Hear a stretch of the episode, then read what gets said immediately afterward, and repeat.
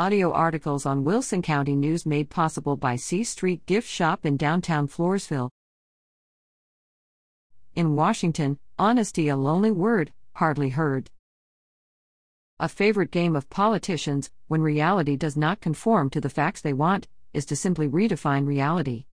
Democrats want big government, a lot of spending and taxation, the former of which we are now paying for in inflation, so the new strategy of Democrats is to now claim that spending and taxes reduce inflation. We now have the Senate moving legislation with a price tag of $433 billion in new spending and $327 billion in new taxes, and it's called the Inflation Reduction Act. It's like McDonald's serving up a new Big Mac with more beef, more cheese, and more sauce, and calling it the Weight Watchers special. Our president and Congress are imploding in the polls, and what we get from them are word games. A commonly accepted definition of recession is two consecutive quarters of economic contraction. The Commerce Department just reported that the U.S. economy contracted 0.9% in the second quarter. This follows a contraction of 1.6% in the first quarter. Recession? Our president says no way, our Treasury Secretary Janet Yellen, who apologized recently for being wrong last year, denying that inflation was on its way, held what the press called a rare standalone news conference at the Treasury Department to assure us we are not in a recession. It's reminiscent of comedian Groucho Marx, who quipped, Who are you going to believe, me or your own eyes? On a similar note, the House has passed the Respect for Marriage Act, which now will be considered in the Senate the Respect for Marriage Act would codify into federal law the legality of same sex marriage. This is in reaction to a note by Supreme Court Associate Justice Clarence Thomas in his concurrent opinion in the recent Dobbs decision overturning Roe v.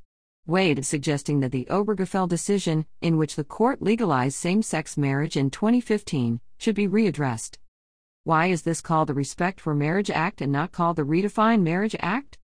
It's simply more of the Washington word game culture, which we now see in government spending and taxing suddenly being about reducing inflation, and consecutive quarters of economic contraction not necessarily being about recession.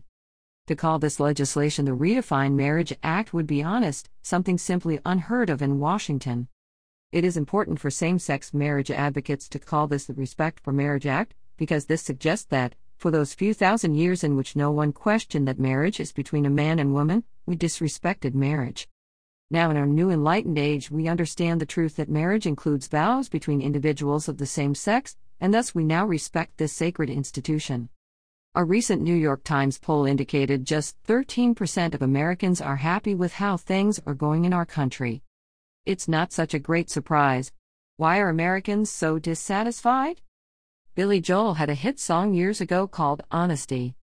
Honesty is such a lonely word, everyone is so untrue, honesty is hardly ever heard, and mostly what I need from you. As we move into elections during these chaotic times, we might recall the words of one of the nation's founders, Thomas Paine, who observed, We have it within our power to begin the world over again. Those who aspire for political office and power might consider that many among the 87% who are not happy with our country today and where they see it headed know that truths exist, truths upon which a great nation was built, and despair how they have disappeared in our public life. Leaders who have the courage to be honest, despite how challenging this can be now, will wake up a lot of souls in our nation who recall and long for better days.